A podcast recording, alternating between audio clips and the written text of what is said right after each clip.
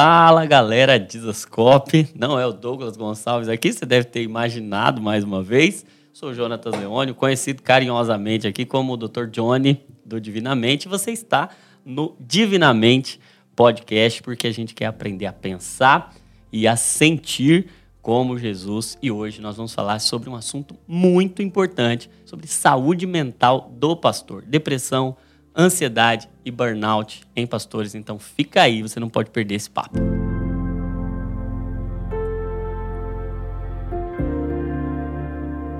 E eu tô com um convidado aqui que meu coração enche de alegria, meu coração enche de gratidão ao Senhor por, por tê-lo aqui. Eu tenho certeza que vai abençoar muito a sua vida. Daniel Lara Júnior. Ah, que alegria, amigo. Que, que alegria poder estar aqui contigo e tendo esse papo de um assunto tão importante, é, é, algo tão relevante e tão necessário. É verdade, é verdade. E o Daniel, para quem não teve ainda o privilégio de, de conhecer, Daniel é marido da Bruna, é pai da Chloe, é pastor da igreja Dínamos em São Paulo, família Dínamos, que é uma igreja que tanto abençoa a nossa nação, que tanto tem nos, nos edificado, né? E o Daniel também é um pastor de pastores, é isso, Daniel? Explica aí como é. que é essa sua relação de pastoreio de pastores, que apesar de ser algo aparentemente tão natural, não é algo comum. Conta pra gente aí Sim. como é. Bom, na verdade, todo pastor precisa ser pastoreado. E é um desafio que nós temos enquanto pastores, né? Uhum. É de também sermos pastoreados, é de entender que o pastor também precisa de cuidado, ele também precisa ser cuidado. E naturalmente falando, eu acho que quando a gente fala até desse aspecto emocional e a gente cria uma autossuficiência, né? Naturalmente, à medida que você vai crescendo e desenvolvendo liderança. E todo grande líder tem que concordar que a liderança ela pode ser um lugar isolado, solitário. Isso vale para tantas demandas da vida e tantos lugares que a gente é colocado. E quando a gente fala do, do pastoreio, eu acho que ainda mais ainda mais porque a trajetória pastoral ela passa por alguns desafios que muitas vezes vão fechando o coração do pastor uhum. para esse cuidado, para que ele também possa ser cuidado, para que ele também possa ser vulnerável, para que ele também possa expor o seu coração e, e pastores eles vivem também o desafio de às vezes é aquela coisa do médico, né?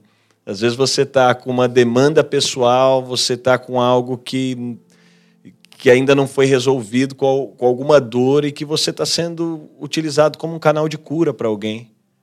E, e, é esse desafio de, às vezes, entender é, o que não é hipocrisia, o que não pode ser, e óbvio, tem os limites de tudo, mas também esse lugar de você também ser esse canal de cura. Mas isso produz um caminho de, de autossuficiência, de é, é muito comum, né? Eu brinco que pastores eles têm vulnerabilidade em dois lugares. No passado, quando a gente faz reunião de pastores, é maravilhoso, assim, contando histórias.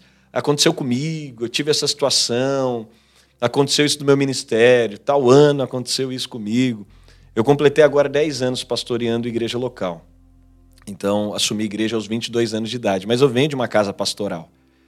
Então, eu vivi assim, não tem jeito. Meu pai foi aquele tipo de pai que quis nos poupar. Eu uhum. faço isso muito com, com, com, com a minha filha. Eu tenho uma filha de 10 anos e eu procuro não envolvê-la, eh, obviamente, né? Porque nós vimos que isso, inclusive, foi um, um sintoma muito negativo. Uhum. Às vezes as pessoas perguntam por que filhos de pastores não querem Sim. ser pastores em muitos lugares. Porque viram o que fizeram com seus pais. Sim. E aí, quando olham para todo esse aspecto e olham o outro lado, né? porque o pastor, por um lado, ele tem que estar preparado emocionalmente para um processo de desaprovação. Sim. Eu lembro que eu estava um tempo, alguns anos atrás, eu fui ao Peru e estava conhecendo um pastor diferente, novo, de uma das igrejas mais relevantes do, do Peru, uma igreja muito relevante para o país e muito grande. E ele foi bater um papo comigo e ele falou: Você sabe, pelo menos uns 30% dos irmãos da sua comunidade talvez não nem gostem de você.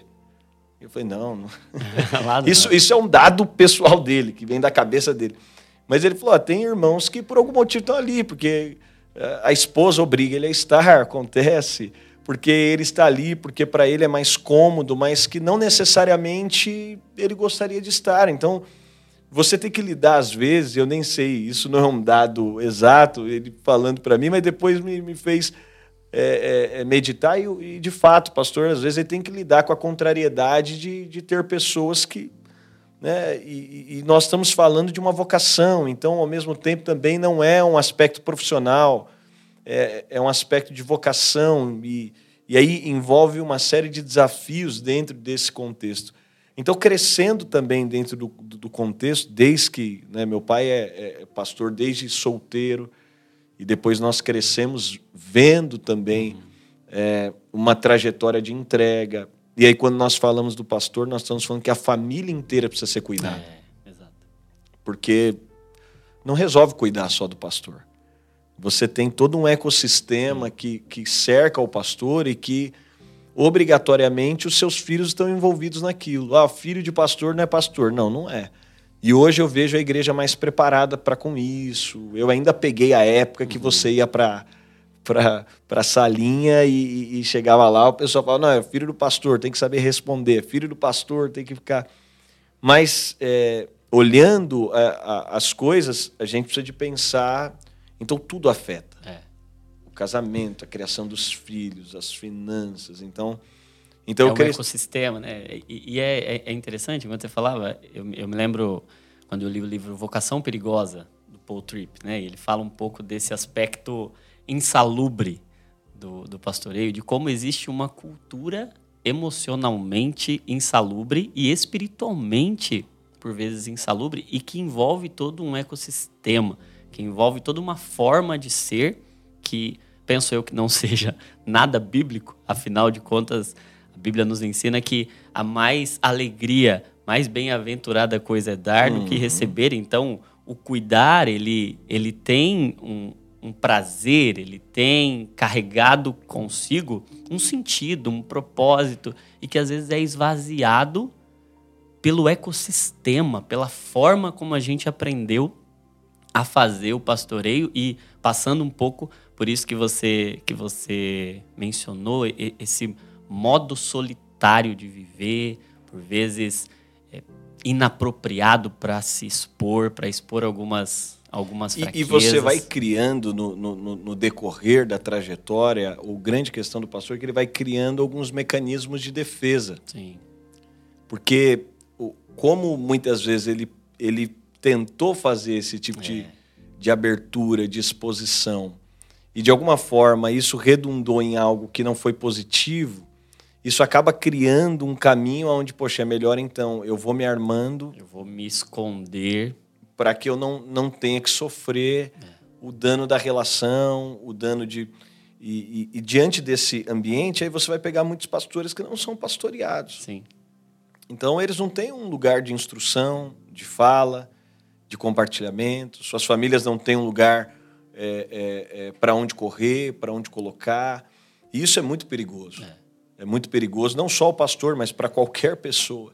Emocionalmente, você estar num lugar onde você não tem abertura para o compartilhamento. É, é totalmente anti-evangelho. E por vezes é, é, isso que se espera em alguns contextos, é isso que se espera de um pastor. Né? E aí, é, queria, queria até que você compartilhasse um pouco da sua, da sua vivência com relação a isso, com o adoecimento emocional do pastor, como você vivenciou isso, mas eu, enquanto médico, hoje aproximadamente 30, 35% dos meus pacientes do consultório são pastores. Né? Uhum. E alguns deles caminhando com uma doença, caminhando com um transtorno há 10, 15, 20 anos e só agora eles se sentiram de alguma forma confortáveis para expor isso, estão escondendo isso de suas comunidades, estão escondendo isso por vezes até da família, de amigos mais próximos, porque tem esse receio, tem essa defesa, essa, essa, essa proteção e por vezes, em alguns casos, até necessária, porque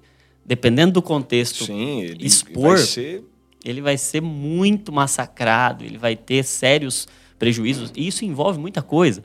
Envolve desde de, de questões mais internas, de identidade muito atrelada ao serviço, ao ministério, como é que eu não estou conseguindo fazer uhum. bem o que eu sou. Então, eu não sou alguém que é que é bom, eu não sou bom, eu não sirvo. Então, tem questões emocionais muito internas, tem questões externas como financeiro, a, a dependência daquilo e continuar fazendo, não assumir que precisa de ajuda, o julgamento, enfim, tem muita coisa que, que envolve. E isso é uma amostra minha de consultório, eu, eu vejo isso, mas tem dados, tem pesquisas. Eu vi recentemente uma pesquisa pequena brasileira, mas mostrando que a prevalência de ansiedade e depressão em pastores é duas, três vezes, duas a três vezes maior do que a população geral. Não tenho Isso dúvida. É, era uma pesquisa brasileira. E a gente tem dados americanos, do Instituto Schaefer, a gente tem dados da Lifeway, a gente tem muitos dados mostrando que, sim, as famílias pastorais, eu vi sim. recentemente um dado da Lifeway mostrando que 70% dos pastores se sentiam cronicamente estressados. Uhum. E a gente sabe que o estresse é o principal fator de risco hoje é, para o é, é, adoecimento. Tem pesquisa né? que diz que 75% já teve alguma crise aguda de é, estresse. exato. E aí, quando a gente fala sobre é, 80% dos pastores consideram que o ministério representa algo negativo para suas casas, para suas famílias.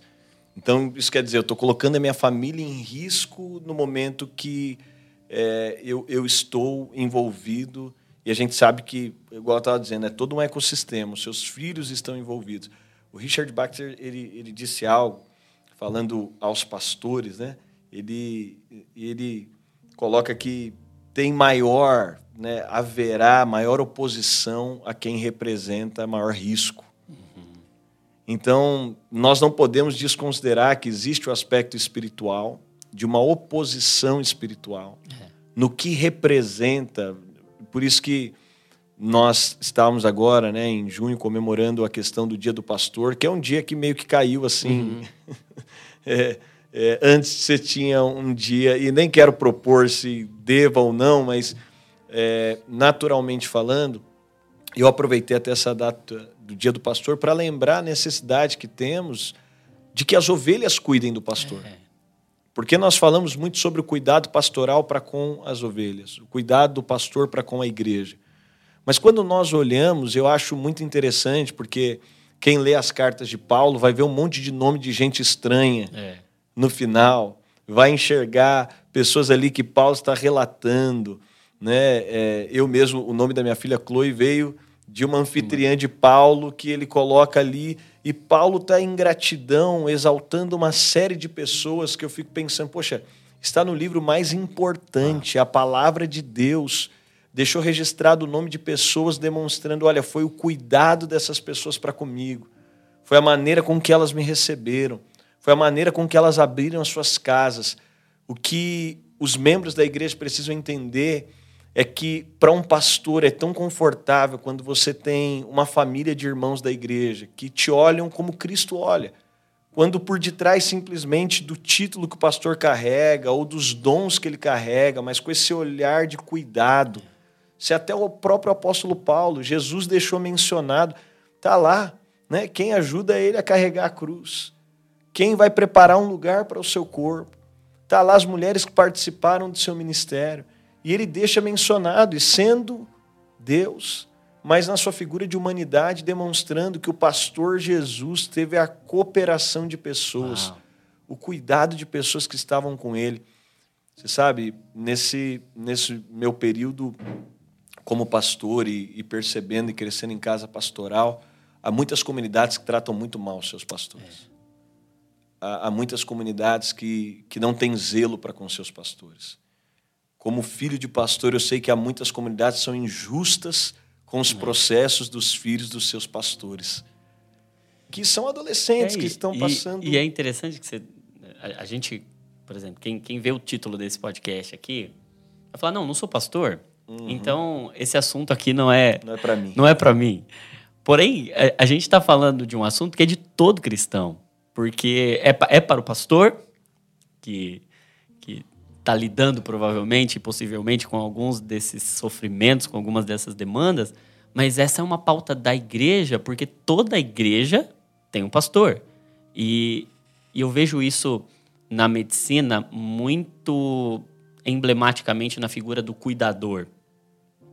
todo cuidador ele tem um risco maior, ele está mais vulnerável a, ao adoecimento. A gente tem a síndrome do cuidador, que é o cuidador de uhum. idosos, o cuidador de criança, ele lida com o estresse e ele adoece mais. Profissionais de saúde têm níveis de adoecimento maiores, professores têm níveis de adoecimento superiores, falando de, de saúde emocional. E o pastor, ele entra dentro desse. Sem e aí, dúvida. essa é uma pergunta que sempre fica, né? Quem cuida de quem cuida? Uhum. Quem e, vai cuidar de quem está cuidando? E é essa preocupação, e, e, o próprio pastor, às vezes, ele assume para ele um compromisso, e esse é um desafio. Porque quando nós olhamos Jesus, né, e, e, nós vamos enxergar que nós não temos assertividade em tudo. E é, até aqui no, no, no o Discop fez um, um vídeo para o Dia do Pastor em homenagem. Lá, né? é. E aí perguntaram para você o que é o algo mais desafiador, o que é o algo. E eu digo, olha, para mim é, é o que eu julgo que também no ministério de Jesus foi um momento delicado, é o momento que você é deixado. Sim. Que você fez tudo certo, Jesus faz tudo certo, e Judas escolhe traí-lo, deixá-lo. E, e, o pastor ele tem que conviver muitas vezes com esse desafio de ter que ver pessoas o deixando, ter que ver a sua vida exposta. Mas é um lugar, faz parte dentro do contexto daquilo que a sua vocação é, é, exige, e eu penso que tem a graça para isso. Mas, ao mesmo tempo, é, é, tão é um conforto tão grande ter pessoas dentro da comunidade que estão olhando, estão percebendo, estão cuidando, e esse próprio pastor se permitindo também ser é. cuidado. Então, quando eu olho hoje, assim, tem uma coisa hoje no Brasil que me preocupa. É que os pastores do Brasil sentam em muitas mesas mas não tiram sapatos em nenhum lugar. Uau. Explica isso. Então, João, capítulo 13, quando Jesus está com os discípulos, eu acho interessante, porque eu digo que a gente se lembra poucas vezes na vida de ter parado uma refeição no meio. A gente não para a refeição no meio. Você está comendo, alguém fala, ah, aconteceu tal coisa, no final eu vou. A gente. E Jesus vai parar a ceia em João capítulo 13 e vai convidar os discípulos ao lava-pés ele vai fazer uma interrupção e vai convidar os discípulos ao lava-pés. E Pedro tem aquela reação. A gente não sabe quantos discípulos já tinham tido os pés lavados, mas Pedro tem aquela reação de falar: Senhor, você não vai me lavar os pés. E, e uma das coisas que Pedro está dizendo é: Senhor, eu não vou me expor. Eu não vou expor minha fraqueza na frente de todo mundo. Eu não vou permitir que todo mundo veja a minha sujeira. Eu não vou permitir que todo mundo enxergue. Talvez Pedro possa até, até Jesus, se a gente for para um quarto ali sozinho, eu faço, mas aqui na frente todo mundo. E Jesus está dizendo: se eu não lavar seus pés, você não pode ser meu discípulo. E ele fala: então, Senhor, lava o corpo inteiro, lava a cabeça, lava. Pedro é maravilhoso, né? Assim, é uma expressão da humanidade. Ele falando de Senhor, agora lava tudo. Jesus fala, em outras palavras, Jesus fala: não, Pedro, eu só quero lavar o que você quer esconder. Uau. E o que eu percebo é que a maioria dos líderes carregam segredos carregam segredos, situações, contextos, justamente por às vezes não se sentirem seguros o suficiente ou não estarem num lugar de segurança, mas não tem como, não tem como estar emocionalmente saudável com segredos. O segredo é um esconderijo profundo demais. E Jesus está dizendo, Pedro, tira o sapato. E hoje o que eu percebo, quando nós falamos a título de liderança, de, eu percebo que nós temos hoje é, muitas redes no Brasil. Então, pessoal, você, faz um cadastro na internet e eu sei a boa vontade, eu acho que tem o seu papel. Você faz um cadastro na internet, agora você pergunta para o camarada, você anda com quem? Não ando com tal grupo. Tá, você até senta na mesa, mas você mostrou o pé para quem? Então, o, o, grande desafio hoje é que um pastor, ele, eu digo que o pastor o tempo inteiro é, é, tão interessante, Johnny, porque eu, ao longo desse período eu tive a oportunidade de lidar com alguns pastores que tiveram quedas morais, pastores que deixaram o ministério. Não é incomum. Uhum. A gente não tem, no meio de tantos dados que temos, nós não temos é, é, é dados de, de, quantos pastores terminam a trajetória. Sim. Eu estava levantando essa pauta em junho e alguém falou: ah, será que é importante mesmo? Eu digo: olha, senta com um pastor mais velho e pergunta para ele quantos amigos de ministério ele viu terminando. Eu falo de amigos de seminário, eu fiz seminário interno. No meu seminário, pastoreando, deve ter uns quatro. A nossa turma tinha mais de 70. E eu fico imaginando ao longo da trajetória, e, e você sabe, você está nesse meio, e, e, como você. A gente, é, é, é, infelizmente, são poucos que é, terminam. E eu vi um, um, dado recente que me deixou muito alarmado, né? Que é, eu não me lembro se é, era 70%, 80%, mas dentro dessas pesquisas americanas, um dado muito alarmante, uma grande maioria dos pastores dizendo que o ministério afetou a sua paixão pelo evangelho. E, e, e, eu penso que aí tem um dado muito, muito cruel, porque se é quem está em maior contato com o evangelho, pelo menos em sua teoria? E esse contato íntimo, ao invés de gerar cura, ele está gerando uma perda de sensibilidade, uma perda uma de ausência paixão, de relação, uma né? ausência de relação, uma ausência de honra com aquilo Exato. que se... e, e, e eu, eu, eu, uma vez assim, né? Numa daquelas crises pastorais que a gente tem no meio do processo, eu falei Deus, para que que você precisa de mim? É, olhando às vezes as dificuldades, os desafios, eu falei Deus, para que você precisa de mim? E, e aí eu me lembrei de uma história que eu tinha ouvido, né? E, e Deus falou: quando você convida a sua filha de 10 anos para lavar o carro com você, o objetivo é o trabalho ou é a relação? Porque se manda o carro para lavar rápido, vai ficar mais limpo. Mas se lava com ela, no final é água que sobra para cá, sabão para lá, é aquela coisa apaixonante. E no final você lavou o carro. Mas a relação, a construção. E, e quando Deus nos convida para o ministério, Ele nos convida a lavar um carro. Mas a gente corre o risco de, enquanto está lavando o carro, esquecer que a prioridade não é o carro, é a relação. É. E aí você esquece o pai e agora você está tão focado no carro, você está tão. Que, que, que você passa a fazer aquilo sozinho. É aquele espírito de José e Maria que perdem Jesus. É. Você está caminhando, daqui a pouco você olha e fala: Poxa, aonde que Jesus estava aqui, né, dentro do contexto? Mas, é, até falando sobre essas pesquisas, que os números são muito bacanas, 70% dos pastores dizem não ter pelo menos um amigo íntimo. Então, a gente caminha sem amigo e o que eu percebo hoje é: não resolve sentar na mesa se não tiver disposto a lavar os pés, a, a tirar o sapato, a, a permitir ser lavado. E eu tenho descoberto, e ainda mais com pastores, poucos ambientes eu vejo mais a glória de Deus que quando um pastor está disposto a se permitir a ser lavado. É um ambiente de glória tão profundo que o diabo odeia esse lugar de humildade. É. O diabo odeia quando o homem. A confissão de pecado é algo tão poderosa para trazer cura, porque é um lugar de maior humildade que alguém pode estar. É. Naquele ambiente de, de, de aliança profunda, quando eu estou confessando a minha fraqueza, quando eu estou expondo a minha fraqueza, eu estou dando uma espada na sua mão. E eu estou dizendo: olha, com o que eu estou te falando agora, você pode fazer duas coisas. Você pode me matar ou você pode me defender. E o diabo odeia esse lugar onde alguém se coloca em completa é, é, vulnerabilidade, liberdade. Então, eu percebo que hoje nós estamos cercados de muitas mesas. Temos muitas mesas. Hoje, com duas mensagens no Instagram, você faz um melhor amigo. Sim. Poxa, que bacana e tal. E, e, no meio dessa superficialidade fica parecendo que é profundo, né? Ai, que, que bacana, tô, tô aqui, tá legal, eu tô.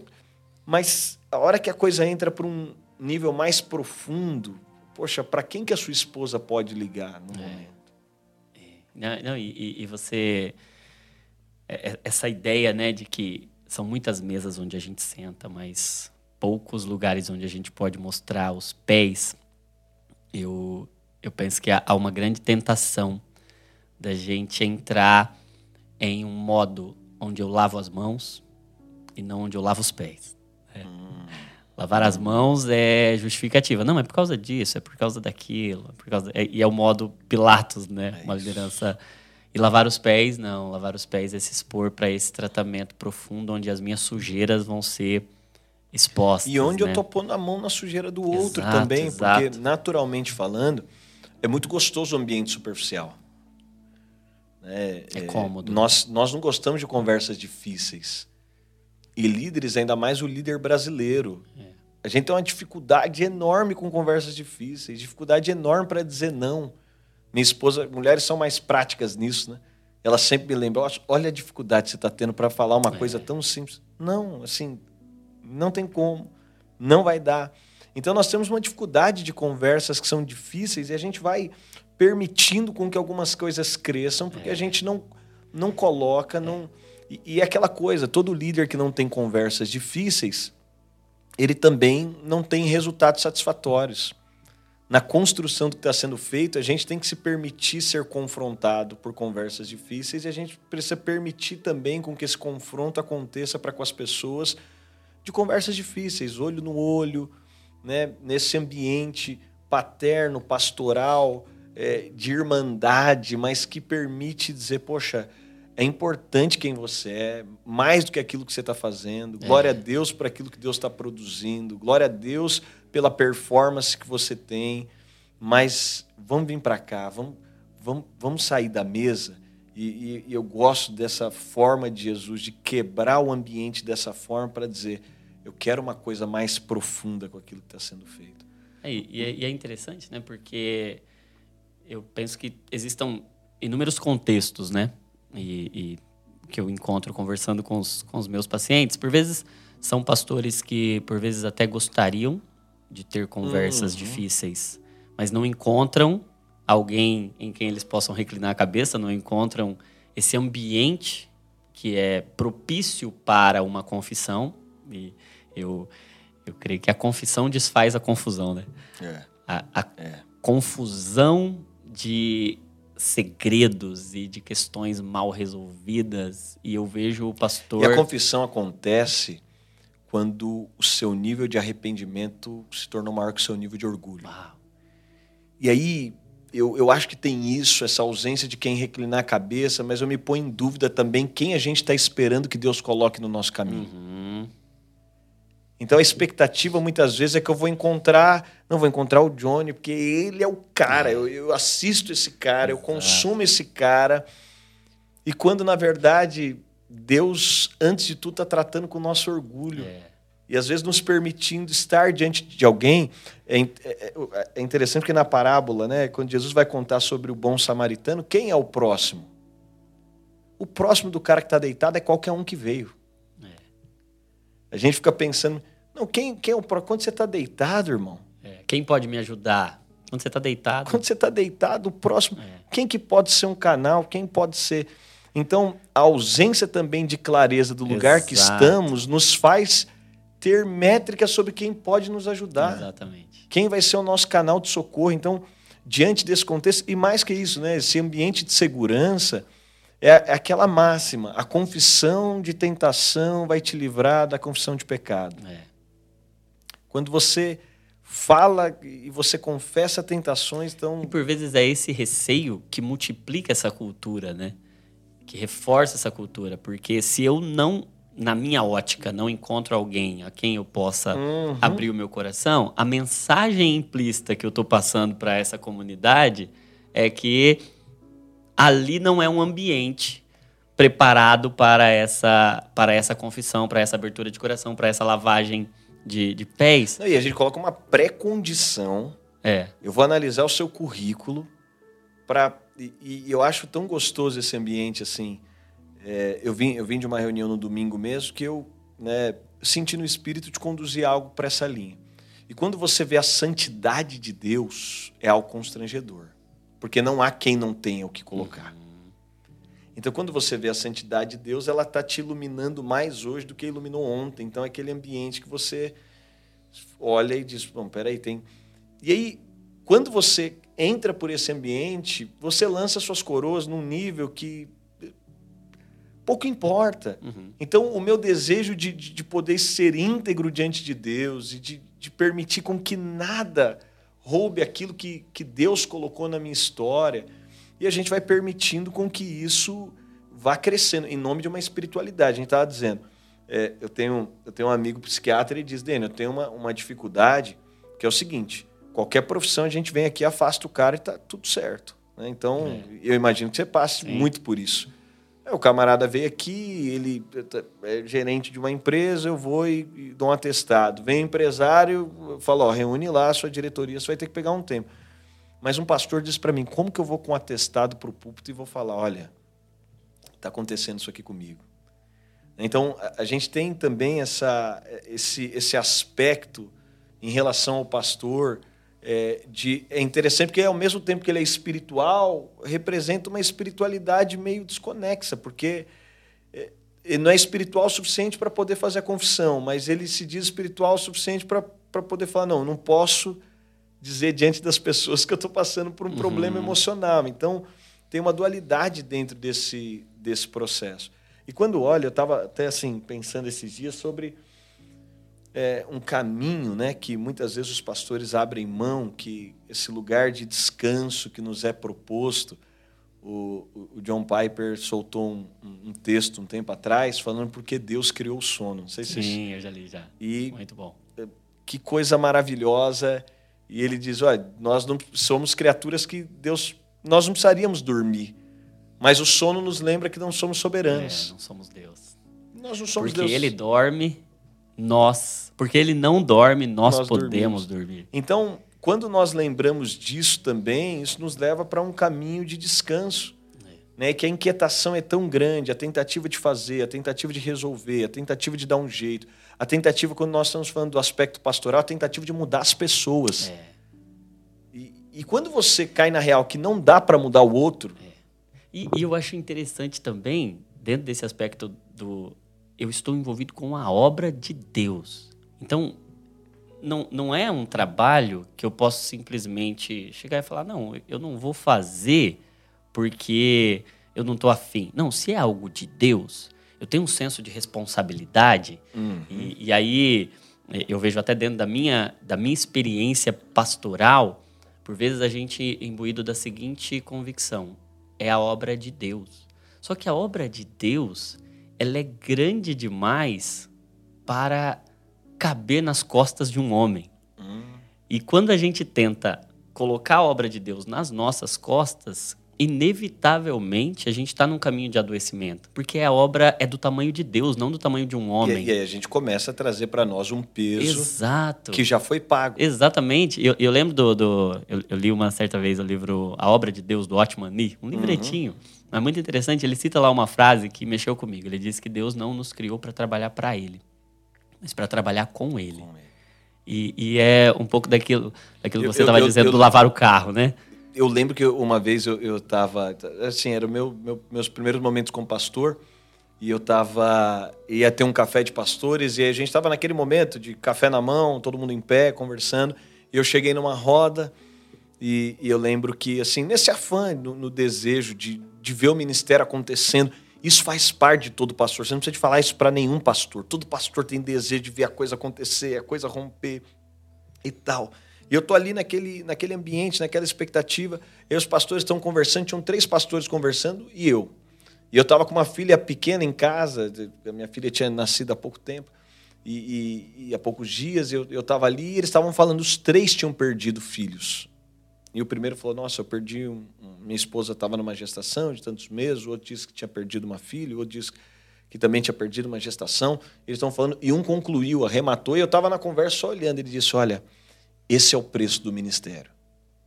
Se você quiser frutificar, e pastores né, dizendo: Depois que aconteceu isso, que eu perdi. E eu, eu fiquei assim, meio preocupado. Uhum. Falei: Senhor, eu tenho uma filha lá em casa. E, e aí. E Deus falou: Não, Daniel, o preço não é o filho de alguém. O preço foi o meu filho. Então, o que eu percebo também é que se colocou um peso acerca do ministério, se coloca um peso no estilo de vida do ministério. E aí eu, eu, eu gosto de algo né, que, que diz que pastor tende a entregar para Deus o que Deus nunca pediu. Meu Deus. E na vida a gente precisa tomar cuidado para entregar o que Deus nunca pediu. Às vezes eu vejo as pessoas falando de determinada entrega. Ah, não, perdi meus filhos em meu ministério. Deus nunca pediu seus filhos. É. Às vezes eu vou conversar com alguém e falo, não, acabou. Pelo contrário. Né? É. Era o seu primeiro ministério. Acabou né? com o meu casamento, ministério, mas Deus nunca tinha pedido isso. É. E aí a gente tende a dar alguma coisa que Deus nunca pediu. E, e entra para mim, assim, como pastor e pessoalmente falando e olhando pastores que a gente pastoreia, o que eu percebo, Johnny, é que o nosso problema enquanto pastor não é desobediência. Pastor é obediente a Deus. A maioria dos pastores, se Deus falar algo para você, irmão, tem gente que está morando do outro lado do mundo, tem gente abrindo mão de conforto, tem gente que genuinamente, os nossos amigos de ministério, eles deixaram profissões, deixaram, né, é, é, muitos deles deixaram posições. Pastor tende, quando Deus fala, ele obedece. Para mim, o maior desafio do ministério pastoral é a presunção. Não é deixar de fazer o que Deus mandou, é fazer o que Deus nunca pediu. Meu Deus. Pastor, irmão, você chega num lugar, aí eu chego aqui, desescope, olha que coisa linda, o que Deus está fazendo, eu tenho que fazer isso aqui. Não, não tenho que fazer isso aqui. É. Aí daqui a pouco eu vou ali, eu vejo algo, é brilhante a ideia. E, e eu gosto, assim, desse negócio de pastor, de ver lugar para se inspirar. Mas tem uma linha tão tênue, algo tão. É, é um risco tão grande. E no Brasil, em específico, a gente sofre com um negócio chamado falta de identidade, que é muito forte. E pega também no aspecto ministerial. Porque eu estou o tempo inteiro achando que eu sou o que eu faço, eu sou o que eu faço, eu sou o que eu faço. E eu não consigo desassociar. Então, o meu desejo é ter para ser, mas o processo de Deus não é esse. E aí eu começo a entregar coisas e fazer coisas, e eu começo. E tem essa questão do vício, né? É. É, é, o, o, o, ministério, ativismo o ativismo. torna recompensador, de certa e, forma. E aí você né? começa a, a fazer, e, e, você se torna viciado viciado no resultado, viciado no número, viciado na resposta, viciado no retorno. E tudo isso vai nos colocando num lugar de algo que Deus. E isso é um temor que eu tenho muito grande. É. A gente chegar um dia diante de Deus, eu fiz no teu nome, eu realizei, eu expulsei demônios, eu curei enfermos, é, mas não te conheço, porque foi, foi presunçoso. Eu, não, eu nunca te pedi isso. E quando você para, e quando a gente fala sobre isso, eu tive o último processo é, ministerial que eu tive, apesar de pastorear todas as igrejas, eu saí com oito pessoas para a plantação de uma nova igreja. E eu não tinha vivido esse processo ainda de estar com um grupo pequeno. E vi esse grupo crescendo. Mas é, é um lugar que você. Eu falo para minha esposa, né? A gente viveu esse processo e vimos a semente. A semente já cresceu, está dando frutos, mas é, é, tão gostoso você estar num lugar chamado Centro da Vontade de Deus. É. E uma das coisas que isso é bacana é porque os amigos que você precisa dentro desse processo, e não tem como fazer isso sem amigos. Não tem como. Se me perguntasse qual foi a coisa mais importante para você até agora no ministério, eu diria amigos. Foram as pessoas, obviamente, depois de Deus, mas foram as pessoas que nos meus dias mais alegres foi quem comemorou comigo. É mas nos meus vales mais profundos foi quem estava lá comigo. Eu me lembro de, de uma ocasião, e, e, no meio desse meu processo pastoral, como todo mundo, eu tive um momento emocional muito difícil.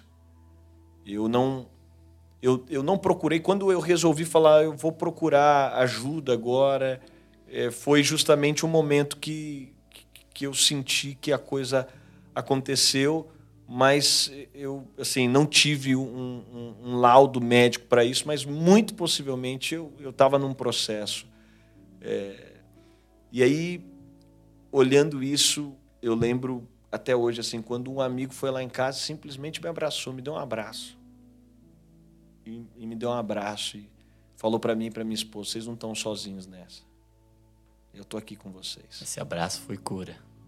E aí, eu olhando todo esse contexto, assim, pessoas, essas pessoas que Deus coloca é, na nossa história, porque às vezes a gente vai achando que a gente é super-herói, e quando eu olho o profeta, né, depois de, de, de matar os profetas de Baal, Elias está tá naquela coisa, aquele ativismo ministerial, aquela coisa.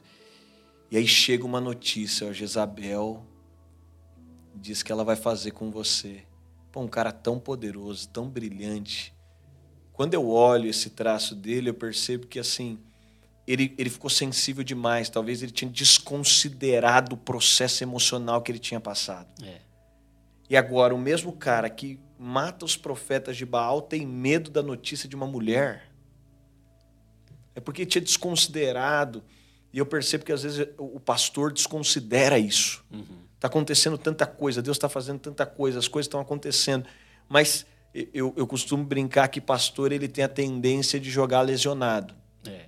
Você está quente, é aquela coisa, o cara tá quente e aí você vai embora. Você continua jogando, continua jogando. Quando a gente fala hoje, por exemplo, de algumas paradas pastorais, acho que o Theo foi um cara que levantou essa bola com muita força no Brasil. O Douglas, esses dias, até tirou um momento, né? Que é a necessidade de poder fazer o sabático. E, e, e isso é chocante para os pastores. É contracultural. Né? É contracultural, porque e, e, e, quando nós olhamos para isso, é porque, de alguma forma, nós temos uma ideia de que, poxa, é, é, você tem que ir fazendo. E, você vai... e quando eu olho para a figura de Elias, ele desconsidera a necessidade de. É, e sabe o que eu acho interessante de Elias, né? Elias, eu, eu até tenho um, um, já um esboço de um livro sobre a síndrome do adoecimento pastoral. E, e, Elias é um protótipo disso, né? Elias, para mim, ele representa muito o protótipo desse adoecimento ministerial que eu vejo na grande maioria dos, dos pastores, dos líderes que me procuram e que eu acho que representa muito dessa cultura que está muito enraizada nos, nas, nas nossas comunidades, né? Eu vejo quatro S's ali que explicam esse processo de adoecimento pastoral e tem muito a ver com isso que você está falando. O primeiro S é a solidão. Eu vejo o ministério de Elias, o, o Elias inclinado à solidão. Você vê que ele muitas vezes ele pede para o moço ficar, ele, ele se distancia, ele tem uma inclinação à solidão que é perigosa. E é isso que você estava dizendo, como a amizade é o recurso mais poderoso do ministério. E Elias, eu, eu acho um, um, um fato interessante, o momento em que Obadias o encontra e o, eh, prestes ao grande desafio com os profetas de Baal e de Azerá, e o Obadias diz: Ó, oh, eu guardei 100 profetas. Tem 50 numa. Eh, eu guardei 50 em uma caverna, 50 em outra, para Jezabel não matar todo mundo. E o que, que eu imagino que talvez Elias pudesse ter, ter feito, ter reagido? Onde estão esses caras? Traz esses caras para mim. Eu tô uhum. me sentindo sozinho, porque a grande crença de Elias, que ele usa, inclusive ele acreditou nisso. Ele diz isso para Deus. Ele disse: Eu sou o único, eu sou o único, eu sou o único que restou. Não, e, a, e, a, gente se vicia em, em fazer os próprios projetos. É. é a dificuldade que a gente tem. E, de... e às vezes na boa intenção de dizer assim: eu acho que esses caras não estão prontos ainda. Uhum. Eles não têm a maturidade que eu tenho. Essa é uma batalha que só uhum. eu vou conseguir fazer. E, e, e eu e vejo isso Jesus, enquanto né? líder. Eu, eu já fiz isso também. Não, eu acho que o pessoal não está uhum. pronto para isso. Eu acho que isso aqui tem que ser eu. E Jesus vai para o Getsemane e leva discípulos que, que, vão dormir. Eu preciso de vocês. Os caras estão lá dormindo, mas ele está dizendo: eu preciso de vocês. Eu não posso fazer isso sozinho, sozinho né? E eu até digo aqui no, no livro, né? No, no, um, um dos capítulos que eu falo sobre o adoecimento dos amigos de Jesus, né? Os amigos de Jesus também, também adoecem, né? E, e, falam um pouco sobre Jó, falam um pouco sobre Lázaro. E é interessante que os amigos de Jesus podem adoecer e existem até alguns adoecimentos, alguns sofrimentos que só os amigos de Jesus podem suportar. Só os amigos de Jesus estão prontos para isso. Por exemplo, qual foi o pré-requisito para Jó, ou pré-requisito para Lázaro para enfrentarem os processos dolorosos e patológicos que enfrentaram. Ser amigo de Jesus. É isso. E, e o que nos. O que essas, essas histórias nos ensinam é que os amigos de Jesus não estão imunizados de sofrer. Porém, os amigos de Jesus estão imunizados de sofrer sozinho. É isso. Eles não devem e não podem, porque pior é, do que escolha, o sofrimento é, é, a solidão. Isso, isso, Sofrimento não é opcional, né? É. Mas solidão. solidão é opcional. É. E, e nesse lugar de, de, de solidão, e, e, é o risco de você fazer os seus próprios projetos, de você também não estar aberto é. a fazer, porque fazer com os outros custa mais tempo, né? É isso. Ensinar os e, outros. E sozinho vai mais rápido, né? Uau, eu, eu, lembro quando eu fui ensinar minha irmã Esther a dirigir. E a Esther dirigindo inicialmente, assim. Só para contextualizar, Esther, Esther Lara, você deve seguir ela no Instagram. Você está é... sabendo uma história dela agora. é, revelando a história da Esther. E, e, e, eu fui ensinar a Esther a dirigir e foi a pessoa, assim, mais diferente que eu tinha visto começar a dirigir, porque ela andava muito perto da guia. É. Então, o, a roda direita, ela andava mais assim, muito perto, que eu estou dizendo, é no meio fino. fio. E eu dizia, e aí assim, na segunda vez que eu saí com ela, eu ficava com tanto medo aqui do outro lado, com receio, que eu disse para ela: ou você é a pessoa que tem mais noção que eu já vi na minha vida, ou você é a pessoa mais sem noção que eu já vi na minha vida. Mas eu lembro quando eu estava nisso, e justamente isso é um desafio de liderança, porque é muito mais fácil você entrar no carro e ir até o destino que você quer. Agora, quando você tem que colocar outra pessoa para é. dirigir, vai custar tempo, vai custar paciência, vai custar disposição. Então a solidão é um lugar de independência é, confortável. Sim. Né? E é onde Deus depois vai usar para curar Elias, porque o processo de cura de Elias é sair conectando ele com pessoas. Com pessoas. Unge Agora, um rei, unge um profeta e, e é conexão Agora, de quando, pessoas, quando, né? quando, nós falamos sobre esse, esse lugar, né, até de, de descanso, você só parou no primeiro S aí, eu quero ouvir os demais. Mas é, como nós temos a tendência de desconsiderar, de subestimar o luto, a dor, é. a crise. É. Que eu acho que é, é, o, é, o, é o segundo passo ali do descimento de Elias. Porque se o primeiro é a solidão, a consequência inevitável da solidão é a sobrecarga. Uhum. Então, se eu faço algo só, inevitavelmente eu vou fazer mais do que aguento. E essa sobrecarga ela pode ser física, essa sobrecarga ela pode ser emocional, essa sobrecarga ela pode ser inclusive espiritual. Eu tenho tanto peso espiritual em cima de mim. Olha a batalha que Elias está enfrentando e eu acho interessante que o texto diz que ele mata os profetas. Ele mata.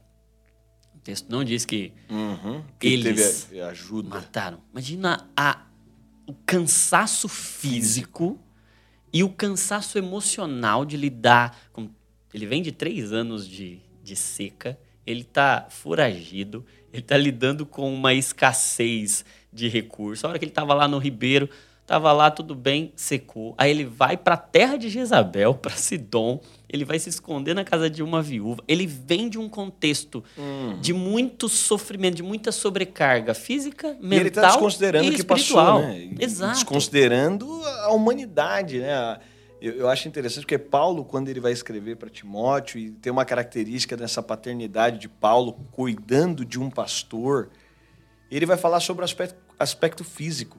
Ele está preocupado, e quando eu vejo é, numa cultura pastoral saudável, eu vejo duas coisas que Deus está restaurando. Primeiro, essa questão física. Sim. A questão da importância que existe no cuidado demais. do corpo. Né, do quanto isso é agradável a Deus. Eu acho a, essa ideia tão subestimada, a gente minimiza tanto o poder do corpo, mas quando eu olho para o Evangelho, eu vejo justamente o oposto. Porque o Evangelho é a mensagem de que o corpo importa, tanto é que Cristo edificou para si uma igreja que ele chama de corpo. corpo. E ele diz que o grande pecado, lá na, na instrução da ceia, é não discernir corpo. o corpo. Então, a, a mensagem do Evangelho é uma mensagem de valorização do corpo. Completamente. E quando nós olhamos para esse aspecto, né, a valorização pro pelo entendimento que a limitação física ela te limita de propósito. É Tem gente que acabou com propósito porque fisicamente é. não valorizou. É o, eu acho que o, o, corpo é o veículo. É o veículo. Que nos leva até o propósito, né? E, e dentro desse aspecto, essa restauração do entendimento do corpo, de que isso importa, é. de que a saúde é importante, de que a saúde do corpo, né, de que o cuidado físico. E que descansar importa. não é pecado. Descansar não é pecado. Pelo contrário, mandamento. Eu acho que foi o padre Fábio né, que, que, que, viralizou com aquela, com aquela questão, não sei se você ouviu, mas ele disse que estava na praia de, de, de férias, é, o, o, padre, e aí disse que uma irmã encontrou ele, né? Hum. Na praia de férias, e falou: É, padre, o, o diabo não tira férias, não. Ele olhou para ela e falou: Eu sei que ele não tira férias, te mandou aqui. então, assim. é, eu, eu, penso também, uma vez o pastor disse para mim isso, né? Não, o diabo não tira férias. Eu falei: Por isso que ele é o diabo, cara. É isso aí. Porque quem não Porque descansa. a vida dele é um inferno. Fica encapetado. A vida Agora, de quem não descansa esse, é um esse inferno. cuidado do físico e, e olhar para isso né, e um pastor entender, e, né, você sabe muito melhor que eu, quanto as coisas estão conectadas, Sim. o quanto as coisas estão o quanto a, a, prática de atividade, uma alimentação balanceada. Meu pai é médico, né? Meu pai pega no nosso pé muito em relação a isso. É. Ele fala, não tem como desassociar. Se fisicamente Exato. você estiver mal... Entender que as disciplinas físicas são espirituais porque nós não somos fragmentados, né? Porque o que você faz para o bem do seu corpo, você está fazendo para o bem do seu espírito. É Provérbios 15, 13 mostra essa relação. Né? O coração alegre ele aformoseia o rosto, ou seja, tem uma conexão entre o corpo e a alma, entre o corpo e, e o coração. Mas ele diz que o coração abatido oprime o espírito. Então existem problemas espirituais que não são demoníacos, uhum. que são por um coração, por um corpo que não está se cuidando. E aí, por vezes, o propósito está sendo limitado por de conta. ser vivido por conta de um corpo e de uma mente que não está tendo os devidos não, e cuidados. Essas né? limitações, e, e, não são espirituais. Então, assim, é, eu já fui convidado, né, o inglês é uma coisa que eu não resolvi, não prego inglês, não, não tenho essa fluência. Aí você é convidado para pregar inglês. Aí você vai falar que foi o diabo que te impediu uhum. de ir? Uhum. Não, foi, foi você por conta de uma limitação natural. Exato. Você, então você deveria pregar, não poderia ter intérprete, então você. E vem outra questão, que é a, a questão também financeira. Eu estava esses dias com alguém estava fazendo uma pesquisa e estava até te dizendo, né, a necessidade da gente ter mais pesquisas no Brasil sobre esse aspecto pastoral. E eu estava até com, com, com um profissional também, né, e estava perguntando para ele, no caso dele, né? O que, o que mais traz pastores aqui? Ele falou: o caso número um é a questão financeira. O que levou pastores a essa sobrecarga foi uma questão financeira, que é um outro tabu, é. que é um outro, outro desafio que a gente tem. Né? Que é essa questão, a gente tem esse aspecto do descanso e, e nós temos também né, do, do corpo e nós temos essa questão financeira. Essa falta de margem Falta de financeira, margem. viver no limite. Viver no limite é como viver naquele avião da Chapecoense, né? É isso. É, se, se qualquer coisa Qual, acontecer. Qualquer milímetro a mais, qualquer metro a mais. E mais da metade dos pastores dizem que não, assim, não, não conseguem viver financeiramente. E aí você tem os poucos pastores da mídia, é. né? Que é igual jogador de futebol. Você tem uma, Sim, minoria, uma minoria que vive de uma vida e, e isso acaba produzindo um ambiente onde esse pastor está preso. E aí é uma estratégia de mamon. É. Como o mamon é tão poderoso que ele. E assim, quando nós falamos sobre uma igreja e por que, que é tão importante as pessoas cuidarem bem dos seus pastores, por que, que é tão importante ter um pastor bem cuidado? Porque quando nós falamos de uma igreja, para mim, né, depois do aspecto de Cristo sendo o fundamento, a coisa mais importante quando nós vamos falar hoje, né, nós temos plantado igrejas no Brasil, fora do Brasil. Quando eu penso a primeira coisa é o pastor. É, é essa figura. É essa pessoa. Porque se o pastor não estiver bem, é. se esse pastor assim, ele não tiver espiritualmente saudável, se ele não tiver naturalmente emocionalmente confortável, saudável, emocionalmente ele, ele pega resolvido. a espada como Pedro para ferir ele, a ele orelha vai, dos ouvintes. É isso. Ao invés de falar a rocha, ele é. vai feri-la. Ele e... exala amargura e não sabor. E aí ele, ele vai estar nesse lugar. Mas você falou de sobrecarga. É, não, não, e, e interessante que é, dentro desse entendimento ainda do, do descanso pastoral, né? Uma, uma, certa feita, um pastor me disse assim: Eu me sinto culpado quando eu descanso, porque eu sinto que eu estou roubando a igreja. Quem? Olha isso, cara. Uau, é muito Olha forte. Isso. É muito forte. Então, é, tem uma cultura, eu vejo pastores é, sempre andando dentro de uma linha muito estreita, e eu, eu, li um livro uma certa vez chamado Margem, do Richard Swenson. Muito legal o livro.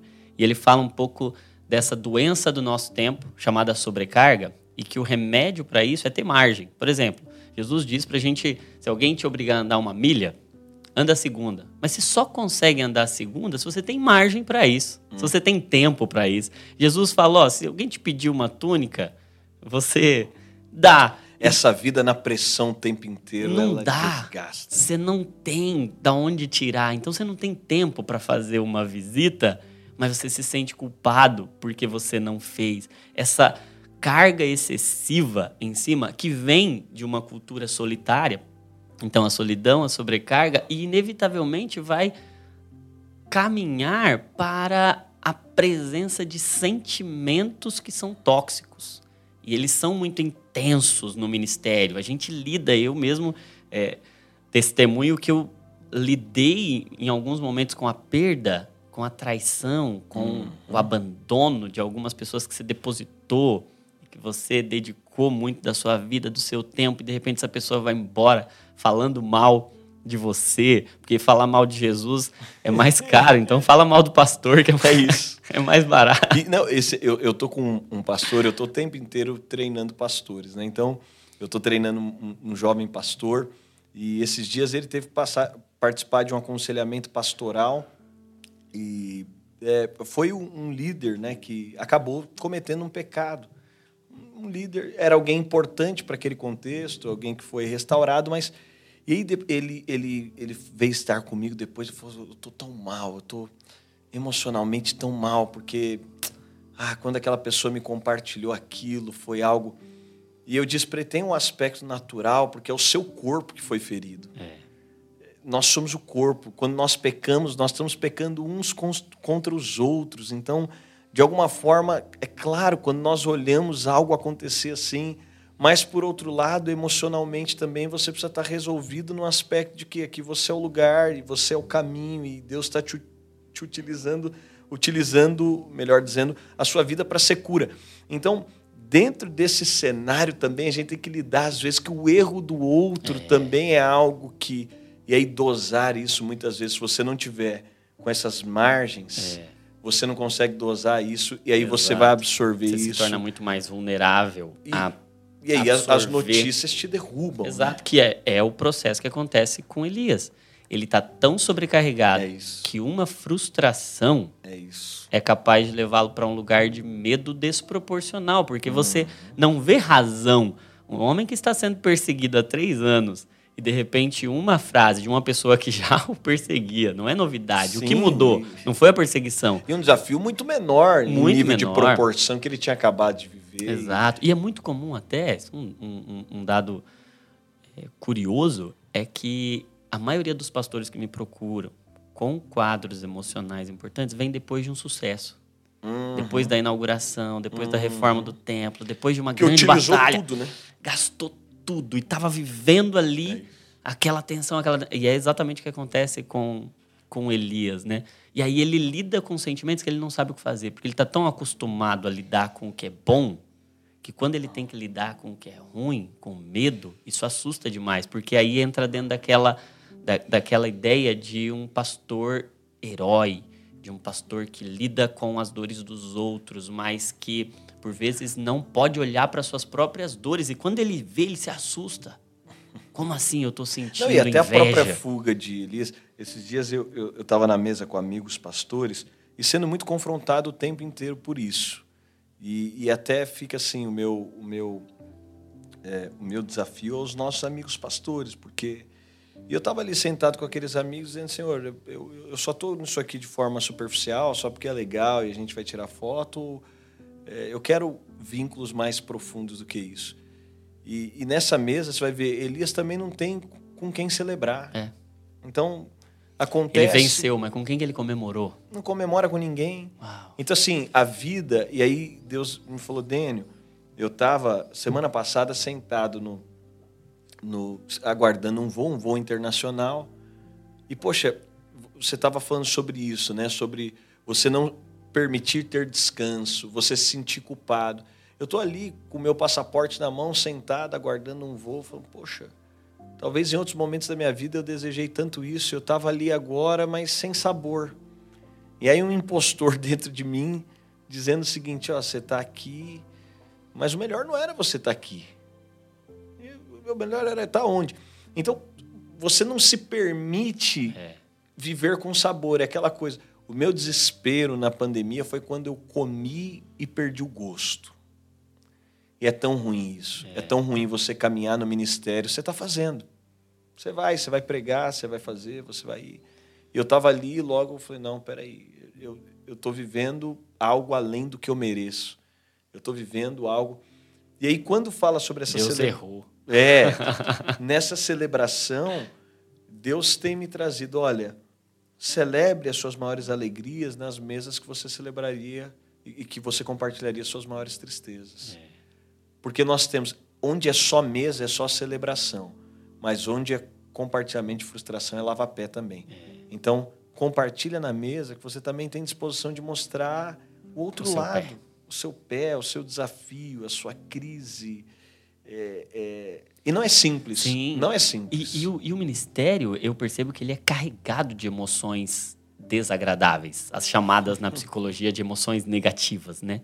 A gente vai lidar com frustração, a gente vai lidar com culpa, a gente vai lidar com medo, a gente vai lidar com rejeição, Com falta. com falta, com um sentimento de impotência em muitos momentos. Eu queria mudar o, o outro e eu não posso mudar, mas ao mesmo tempo vê-lo vivendo do jeito que é, é muito frustrante para mim, é muito angustiante. Então, essa carga emocional não liberada em lugar nenhum, É não compartilhada com ninguém, isso adoece. E, não, e isso é você, tóxico. você né? começa a ficar adoecido.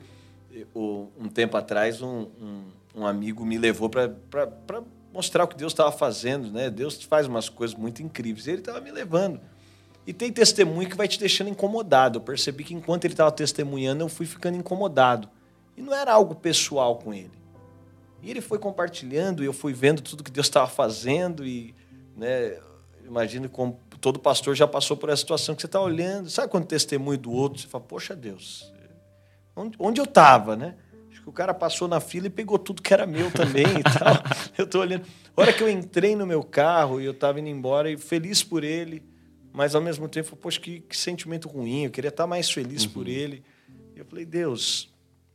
É, e aí eu comecei a justificar para mim mesmo, sabe? Falei, ah, esse cara é, é melhor que eu, ele é muito melhor que eu. E eu senti o Espírito Santo, eu senti o Espírito Santo, é, realmente, ele é melhor que você.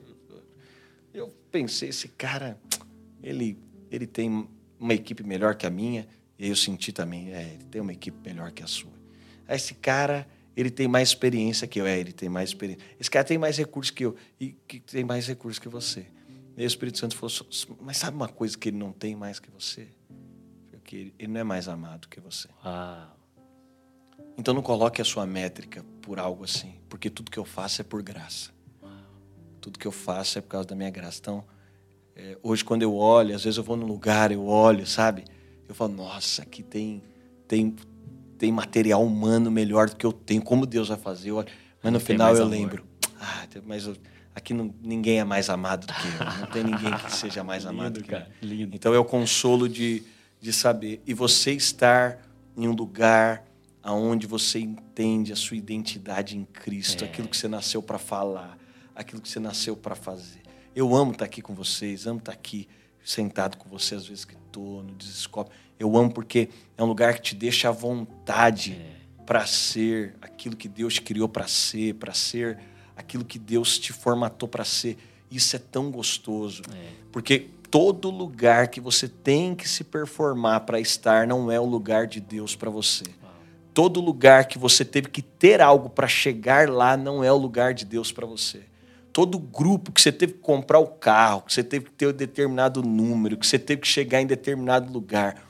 Porque os lugares que Deus nos coloca é fruto de graça por aquilo que somos. É aquele lugar que Deus te traz, te coloca, te estabelece. Os amigos. Às vezes eu falo para as pessoas, tem gente incrível do seu lado. Ele fala, não tem. As pessoas têm essa tendência, porque elas estão achando que elas vão construir uma vida para poder chegar na e- e- esse esse momento do Brasil, de, de- de tantas mensagens, de, de tanta coisa do Instagram, o tempo inteiro dizendo que você tem que buscar as pessoas mais incríveis. Eu fico pensando, se o Espírito Santo buscasse essas É. pessoas mais incríveis, nós nunca Nossa. participaríamos dessa mesa.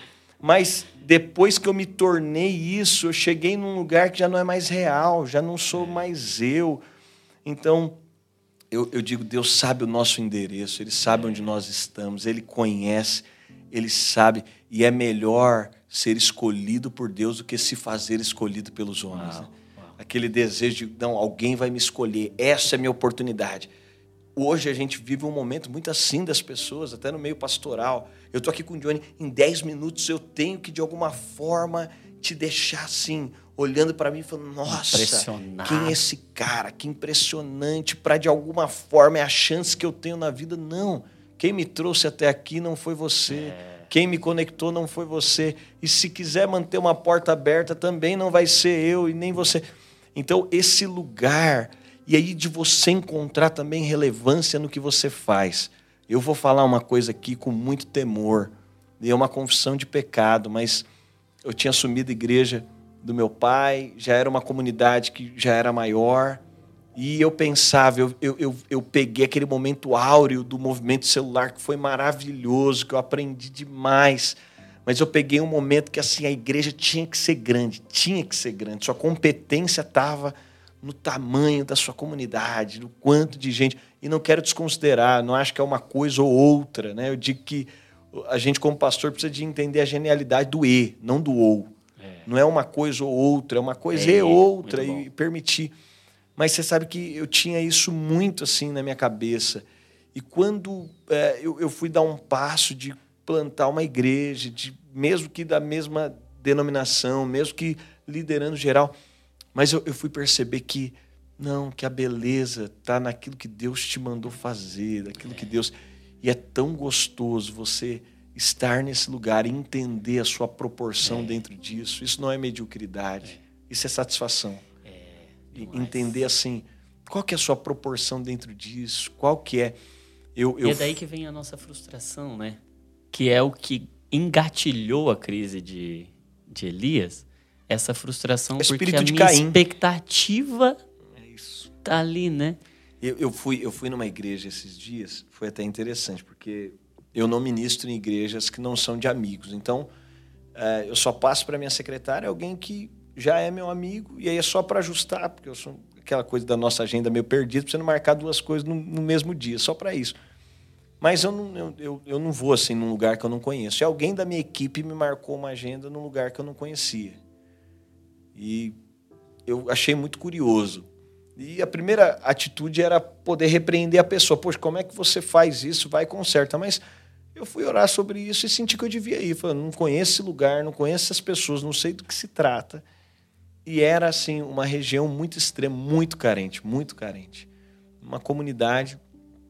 E eu, eu chego lá vendo algo tão excelente e falando, poxa, que legal ver a igreja como normalmente é, sendo né, luz no meio do, do contexto, uma igreja com trabalho social. E aí, quando eu sentei com o pastor, eu não conhecia, estava conhecendo, e eu disse para ele: E aí, como é aqui e tal? Eu até perguntei para ele se ele caminhava com, em algum lugar, tal, como funciona. E ele disse para mim: Cara, eu tenho um problema, eu tenho um desafio muito grande, porque, como eu estou numa região muito carente e numa comunidade, muitos pastores já me deram conselho de: olha, você precisa de ir para um lugar melhor, você precisa de encontrar um lugar melhor, porque se você quiser de fato ser relevante, você vai ter que ir para um lugar e ele diz: Cara, mas é aqui que Deus me chamou para estar. E eu não trocaria isso aqui por nenhum ah. outro lugar. É esse lugar, são essas pessoas, é essa realidade. E eu sei que isso aqui representa muitos desafios, mas é o lugar que Deus me plantou. E eu fico pensando como seria revolucionário se cada pastor entendesse que não é mais bem-aventurado quem está num castelo do que quem está num barraquinho de é. madeira não é bem mais, é, não é melhor e, e, e, não é melhor aquele que está com milhares de pessoas do que aquele que está se é, propondo a cuidar. O que me faz feliz é o que Deus me deu, né? É isso. O meu contentamento não está no champanhe do vizinho, é mas está na minha água, né? E, da e, sua e que no dia a dia não é simples. É. E o outro também, porque quando você chega nesse lugar fruto disso, você vai querer humilhar quem não chegou. Sim. Exato. Aí você vai querer olhar, e aí aqueles pastores super poderosos é. que olham. E, e, eu acho que assim, já deu. E sabe? é o problema da comparação, né? Que ou te coloca no lugar de superioridade, uhum. ou te coloca no lugar de inferioridade, inferioridade, que é mais um dos traços que eu vejo em Elias, porque ele, do alto da sua crise, ele diz: Eu não sou melhor do que os meus pais. Ou seja, eu estou em um ambiente de comparação, que é algo que adoece tanto pastores, é estar nesse ambiente de comparação, né? Eu acho que o, o ministério pastoral, ele tem uma carga emocional muito intensa que por vezes não é trabalhada e é, é muito tabu, né? Por exemplo, a gente vê um pastor procurar ajuda, procurar conselho, procurar um pastor para se confessar, procurar um terapeuta, terapeuta. procurar um psicólogo para falar e, sobre esses sentimentos que estão em ebulição ali e que não, não tem nada de errado nisso, pelo contrário. Tem de errado em você ficar nutrindo isso. aquilo e fugindo para a caverna. Você né? é ser humano, e Exato. sendo ser humano, você. Porque é aquela coisa, né? É, a, a, tendência do ministério é a gente utilizar ele igual um carro que você tira da concessionária e nunca fez revisão. É. Então você vai embora. Você vai embora, você vai embora. Mas peraí, 10 mil tinha troca de óleo. Não, mas vou parar é. para trocar óleo? Vamos embora, vamos embora, vamos embora. E, e isso é lamentável, porque quando nós olhamos o processo pastoral, e aí, assim, eu tive a oportunidade de, de, de participar de alguns momentos né, de, de, pastores que, infelizmente, tiveram problemas morais graves e, e, e alguns deles não tiveram. É triste o fato de que, tendo tantos pastores, e todo aquele que está em pé pode ter algum problema e a gente ora para que nunca tenha, esse é o nosso desejo que nunca tenha. Mas quando nós olhamos para esse cenário, às vezes que eu tive a oportunidade de, de participar de situações, de poder lidar com contextos como esse, o que, é que eu percebo? É que você utiliza o carro até um lugar, é. e aí você vai indo, indo, indo, indo, indo, indo, indo, indo. E, e aí você não tem essa sensibilidade de, poxa, é. peraí, eu, eu preciso. Eu preciso, eu, eu preciso de entender o que é hobby. É. Eu preciso de é entender é o que me faz bem, eu preciso de entender o, o que, que, de alguma forma, é, é um refresco para minha alma, o que faz bem para minha família. Eu preciso de entender quais são.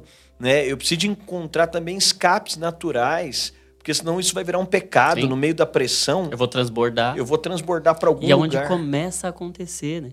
Começa a ter uma crise uma oscilação emocional, começa a é, começa aquelas justificativas, né? Exato. você, você pode fazer e tudo sozinho, porque o Exato. pecado é um lugar que você pratica ele sozinho. Então Exato. tudo está naquele aspecto da solidão. Exato. Então agora, né, eu, eu vou buscar meios de poder encontrar um escape para tudo isso, mas dentro desse cenário e que a gente estava falando de é, o, o pastor, e aí quando eu olho que quando já acabou com tudo.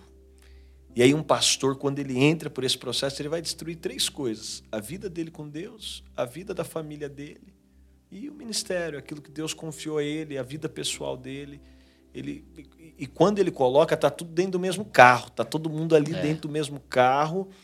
Mas quando a gente fala sobre esse processo de reconstrução, é tão difícil às vezes para o pastor se enxergar assim que algumas vezes, Johnny, em processo assim olhando, para cara, então, por que você não faz certo? Vai, confessa isso, abre isso, coloca publicamente.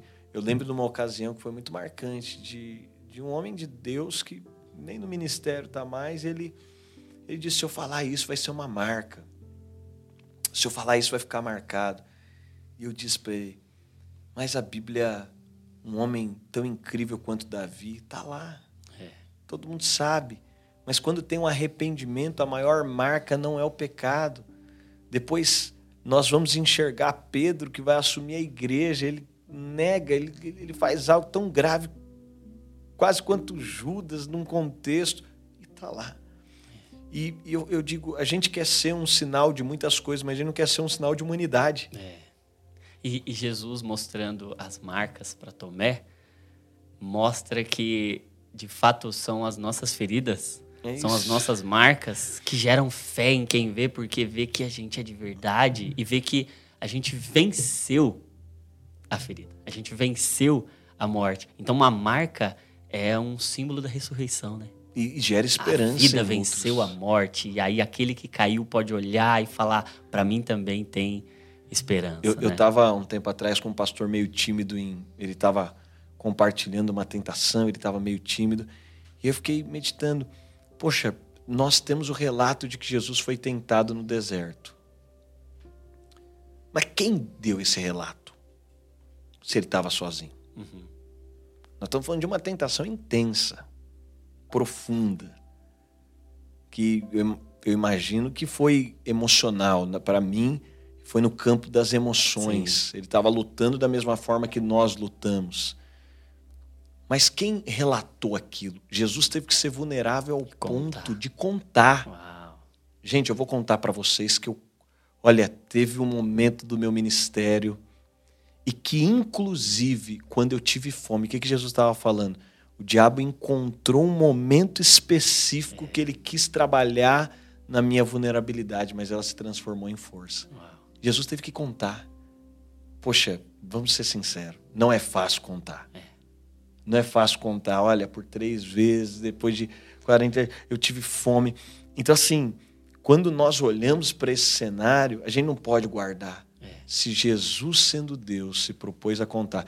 E como é libertador, eu diria que se alguém estiver nos escutando, um pastor, tiver coragem, pelo menos, de ligar para alguém, de aproximar de alguém e de falar: oh, eu quero abrir meu coração, lava meus pés, eu preciso Uau. de ser lavado.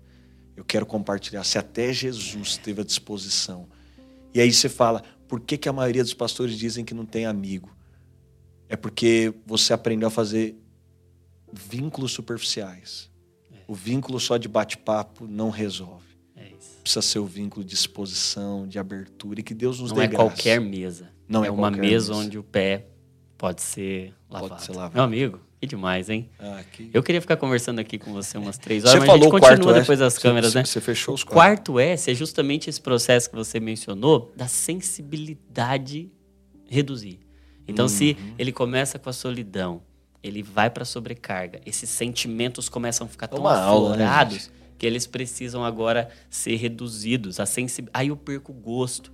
E aí vem, uhum. vem dois fenômenos, né? um fenômeno dessa sensibilidade reduzir é eu perder a paixão, eu perder a importância, é eu me importar menos, eu deixa, senão eu vou morrer, senão eu vou adoecer. Você faz um automático. Então você faz um piloto jeito. automático. Um outro eixo dessa queda de sensibilidade é entrar num burnout, é entrar numa depressão. Porque eu baixo a minha energia, o meu próprio cérebro tenta me proteger, reduzindo a minha energia, e aí eu tenho menos afetos, eu tenho menos cognição, menos pensamentos, eu tenho menos energia também. E aí, gente, nós estamos falando sobre isso, e eu penso que essa mensagem é para para dois grupos de pessoas. É para você que está sofrendo, para você que é um pastor e talvez nem esteja sofrendo, mas está dentro desse caminho, uhum. dentro dessa cultura, e você pode olhar agora com sensibilidade, sentir o gosto disso e sentir até o gosto das coisas ruins. Valorizar e, e dar importância para isso. Mas essa mensagem não é só para o pastor, que talvez até vai precisar conversar, falar, pedir ajuda, quem sabe até marcar uma consulta, marcar um, um, um atendimento com um profissional, porque está vendo sentimentos aflorando ali e tendo reações que não são naturais dele, que não fazem parte do caráter dele, mas também para a igreja como um todo, para ter esse olhar de cuidado, é de amor para com os seus pastores, respeitando as suas feridas, as suas marcas. E todo mundo tem um pastor. É isso. isso. é fato. Todo mundo tem um pastor e, e a gente pode entender que. E se não tem, tá com um problema pior ainda. Tá, né? É, exato. Mas a gente pode né, é, entender que a forma com que a honra que damos a Jesus, nós podemos devotar é. a alguém.